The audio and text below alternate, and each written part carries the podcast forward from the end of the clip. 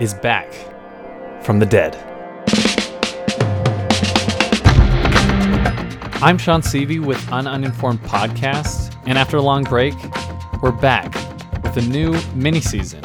In the next few weeks, I'll be releasing episodes about controversial initiatives that will be on the ballot in Utah this November.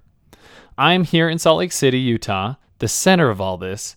But if you're listening outside of Utah, why should you even care? Well, these are big issues, much bigger than Utah, and they'll continue to be controversial throughout the US. We're talking about legalizing marijuana, providing Medicaid expansion, and fixing the problem of gerrymandering. Now, what if you're a listener outside of the US? Well, turns out that these issues are big outside of the US too. For example, did you know that just this week, Canada legalized medical marijuana for their entire country? So, let me give you a little preview of what to expect over the next few weeks as we approach midterm elections here in the United States. First, we're covering what is called Proposition 2 legalizing medical marijuana. I talked to the heads of the coalitions both for and against this ballot initiative.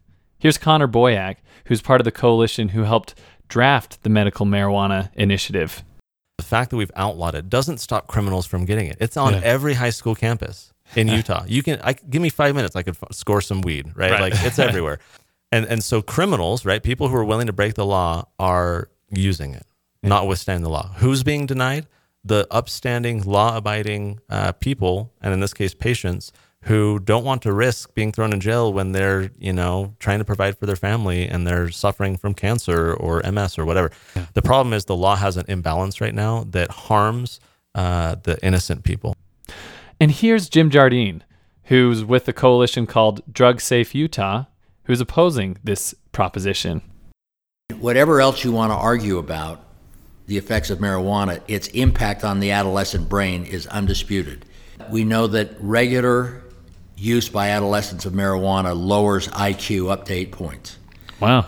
Yeah. So if your goal is to, to make the American dream more read, more available to young people by making education more available, one of the worst things you can do is increase marijuana usage among that group.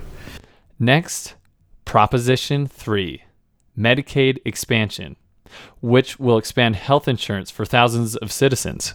So, Medicaid expansion under Proposition 3 will expand Medicaid coverage to about 150,000 Utahns. And these are Utahns who earn less than $34,000 a year for a family of four and less than $17,000 a year for an individual. Now, I know Medicaid expansion has happened in other states without a ballot initiative. Can you kind of explain how, how that works? That's right. So there are 33 states who have currently expanded their Medicaid programs, and only one of those so far has done that through a citizens initiative. Okay. There's actually several states, including Utah, Idaho, Nebraska, that are aiming to get Medicaid expanded in their states this year through a citizens initiative. Well, great, because I probably have some Idaho people listening to this podcast too. That's or, right. I don't know. Or what was the other one? Alaska, you said? Nebraska. Nebraska. Yeah. Got it. Okay, sorry, uh, all you Alaskans. Um, okay, so. And finally, Proposition 4. Rather than allowing politicians to rig the system by choosing their own boundaries for reelection, this initiative will have an independent committee be the ones drawing up the legislative districts rather than the politicians. So gerrymandering goes back centuries. Uh, the actual term stems from a governor of Massachusetts, Governor Gary. Uh, Not Jerry. he, not Jerry. It's Gary. It's uh, at some point in history it got switched to Jerry. Oh, it's great. There was a map drawn back in Massachusetts, like in the 1700s, right? And it looked like a salamander, and it was done very much for a particular for a particular reason, and, and, and done to, you know, support uh, an, an incumbent. And that map looked like a salamander, and uh, ever since then, the term gerrymandering, later term gerrymandering, came about. The salamander. I had no idea.